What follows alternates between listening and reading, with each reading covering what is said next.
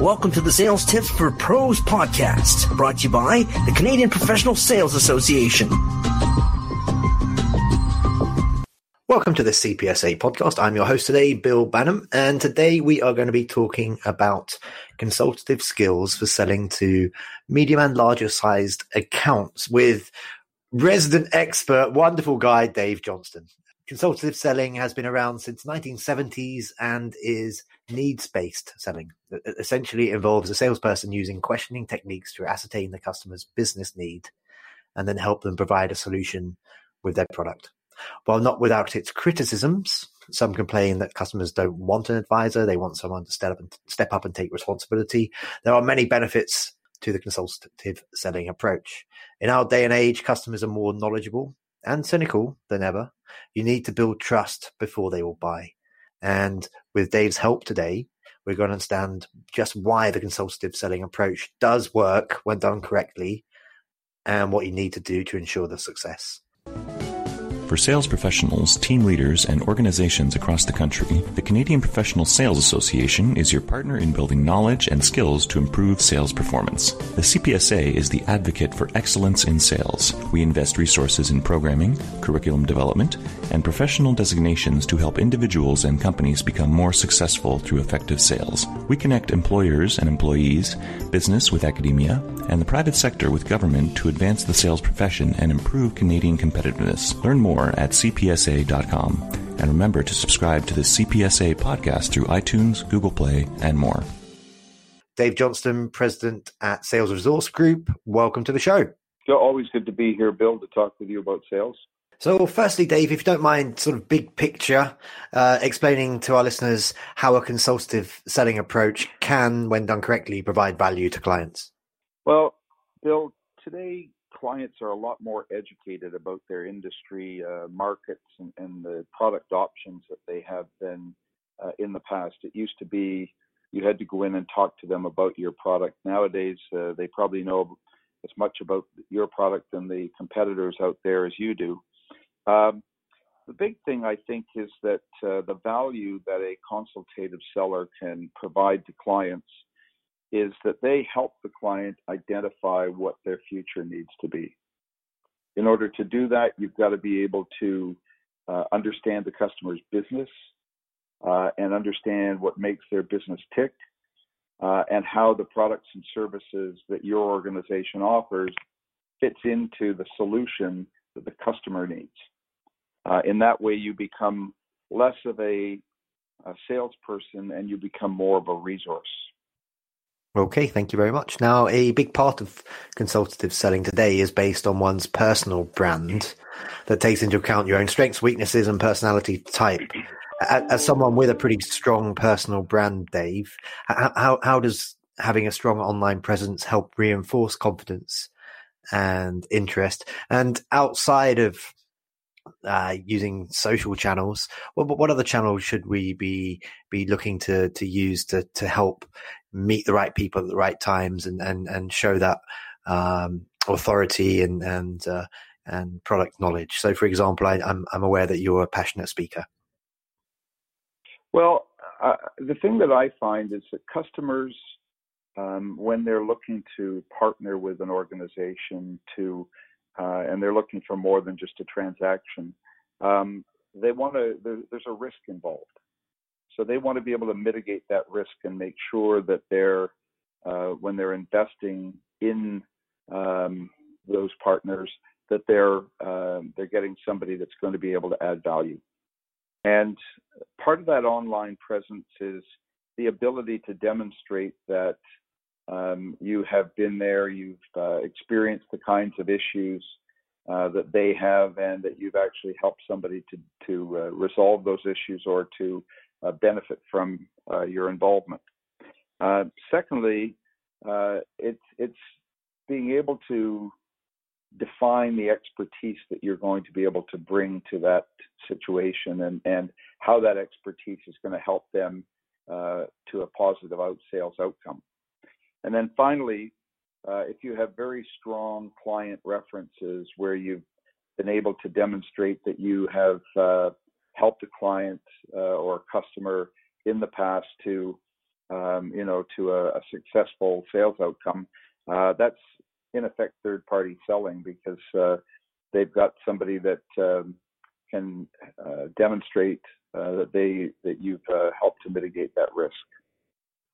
Okay, thank you. So today's show is largely focused on uh, frontline sales folk, the uh, uh, the sales practitioners, as opposed to leaders. But let's just uh, focus on the leaders for a moment. What what can leaders of sales teams do to recognize the various roles in their sales teams and, and use strategies to help team members work effectively together, so large accounts close and remain long-term customers that there must there must be so many considerations that go into this. So for example i know that uh, you're also uh, very well known as a sales compensation expert dave.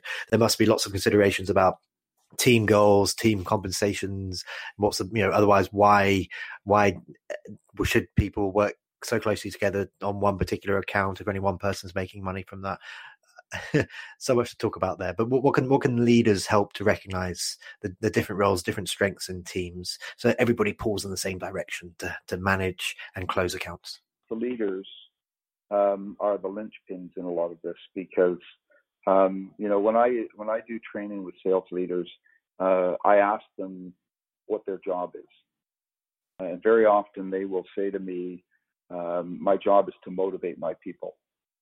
And I always push back and say, frankly, that's not your job. Your job is to create an environment where people motivate themselves. And there's a fundamental difference there. It's in one case, it's an external influence. Uh, in the second, it's creating that environment uh, where salespeople understand the opportunity, um, where they see the processes that are necessary in order to, um, you know, develop a successful sales outcome. And as well, you want salespeople to uh, understand the kinds of information that they're going to have to use and where that information comes from. So uh, managers uh, have to support their salespeople.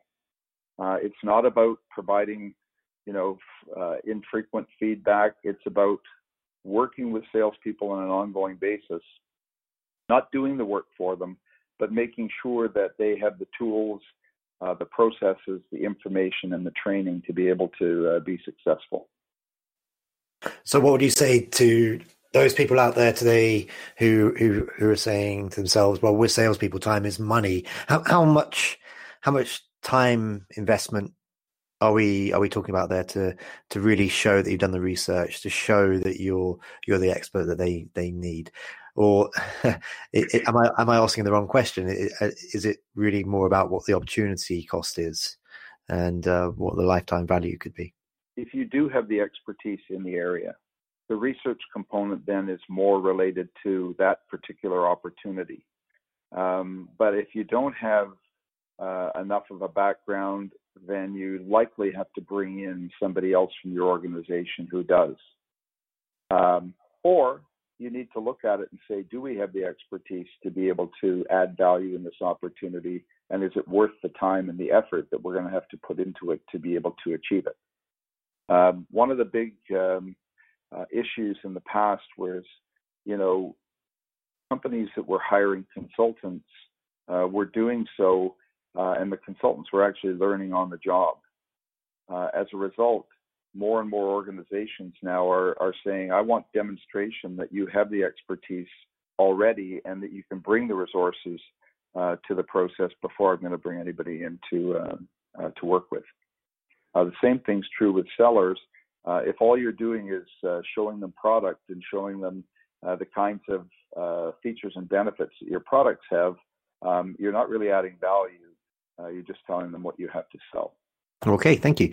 We are already coming towards the end of this particular interview, Dave. Just a few more questions for you.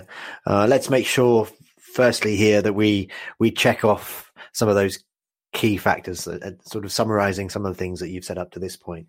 So, when it comes to looking for a reliable partner um, and ways that salespeople can differentiate their company from their competitors, we've mentioned. Uh, uh, we've mentioned depth of knowledge. We've we've mentioned uh, authority. We've, we've mentioned being able to deliver on the product. Uh, we've spoken a little bit about service, but maybe you want to jump into that a bit more and any other factors uh, that you feel are, are pertinent. Well, I, I think the especially when you are um, meeting with the customer for the first time, that initial call or meeting is about establishing your credibility.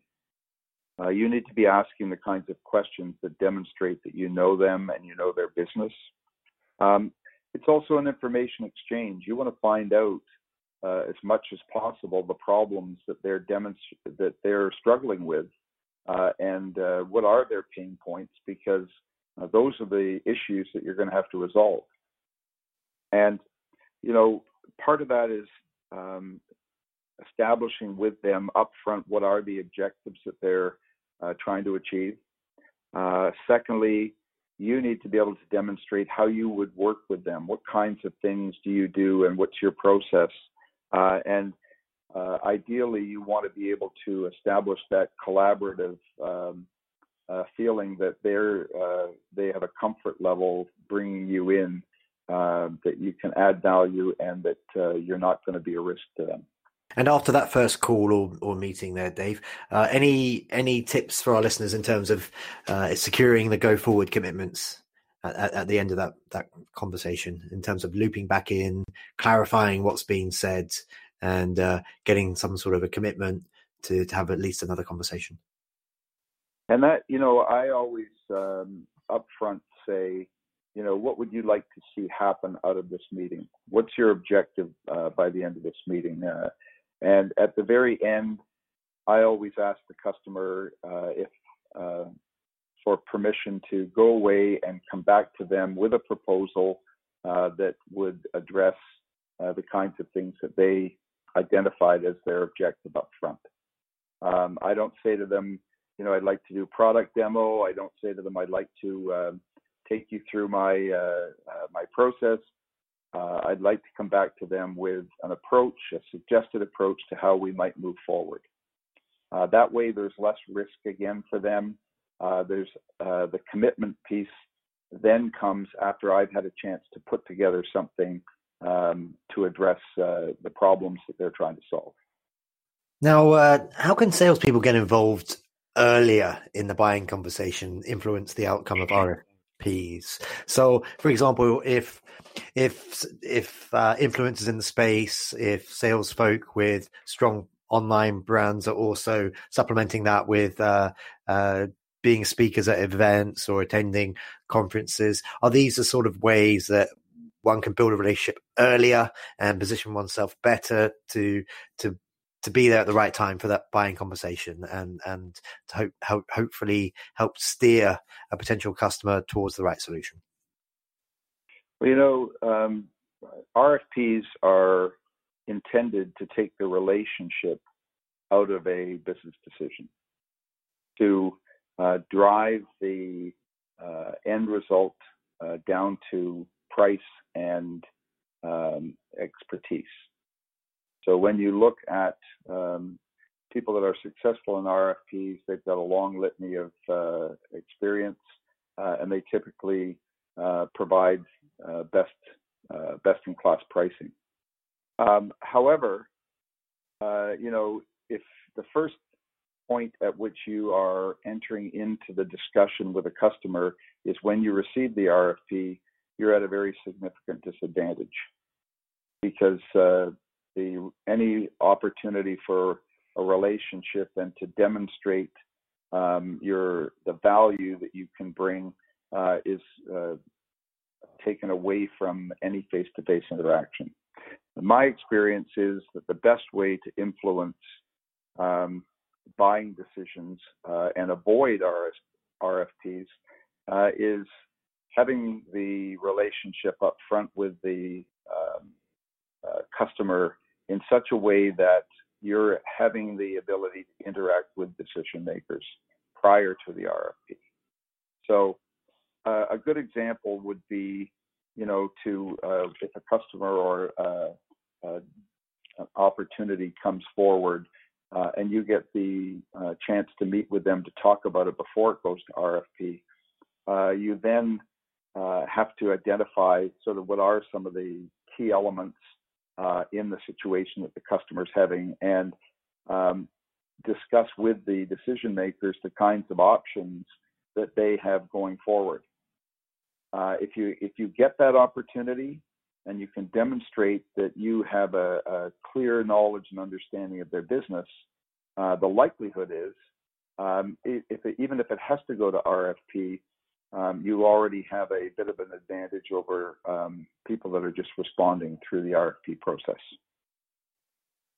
So that's how I would uh, get involved earlier is uh, do that upfront analytical piece, um, not from a, a chargeable uh, opportunity or selling them something, but going in and helping them identify uh, the elements of the problem and what their options are moving forward. All right. And just finally for today, Dave Johnston, how can our listeners learn more about all the wonderful work that is happening over at the Sales Resource Group and how can they connect with you?